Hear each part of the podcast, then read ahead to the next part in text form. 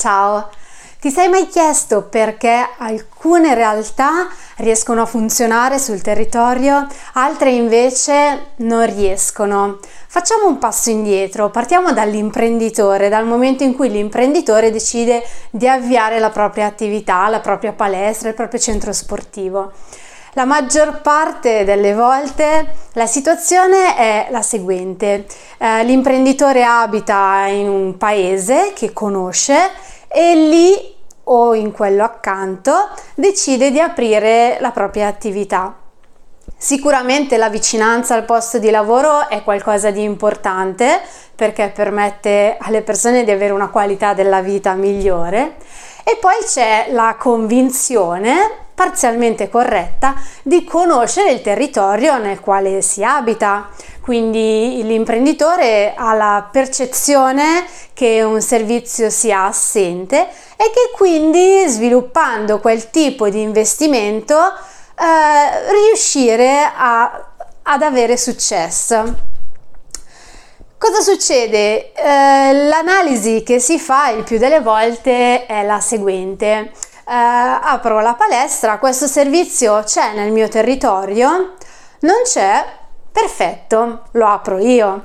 Piuttosto che eh, questo servizio funziona, perfetto, lo faccio anch'io. La valutazione, per fare un esempio, potrebbe essere quella ehm, di un servizio di apertura mattiniero. Eh, nessuna palestra in, questi, in questa zona apre alle 7, io apro la palestra e apro alle 7. Piuttosto che tutti i competitor aprono alle 8, eh, apro anch'io alle 8.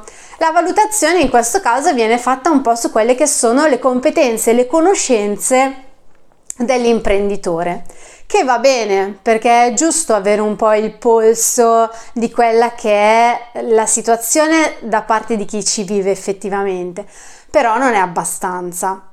Altri imprenditori invece non si accontentano di queste informazioni, ma richiedono un'analisi del territorio che approfondisca eh, le informazioni. Cosa vuol dire? Vuol dire che conoscendo eh, al di là delle numerosità, quindi abitano tante persone o poche persone, che è sicuramente una caratteristica importante, ma è importante soprattutto conoscere le caratteristiche di chi sono queste persone. Eh, sono più uomini, più donne, eh, qual è l'età media prevalente, mm. quale utenza viene assorbita dai miei competitor, ancora la zona dove abitiamo, la zona in cui voglio posizionare la mia location. È una zona dove um, ci sono molti turisti piuttosto che ci sono molti pendolari, molti studenti. Devo proprio arrivare a capire quali sono le caratteristiche del territorio, anche dell'urbanistica, perché anche l'urbanistica condiziona molto la presenza delle persone. Nel momento in cui riesco ad avere una panoramica di questo tipo, posso a quel punto strutturare il mio servizio eh, sì, magari guardando anche la concorrenza, quindi i competitor che cosa fanno, ma non per scegliere se mettere o non mettere un servizio con un criterio un po' astratto. A quel punto io valuterò la concorrenza per capire quale parte del mio target presente viene attratta, viene assorbita e se ci sono delle sacche di utenza ancora non diciamo ricercate dove io posso andare a puntare per offrire il mio servizio. E quindi capisci bene che eh, strutturare una proposta, strutturare un'offerta a un bacino d'utenza e farlo in questo modo è sicuramente molto più eh, preciso, molto più mirato.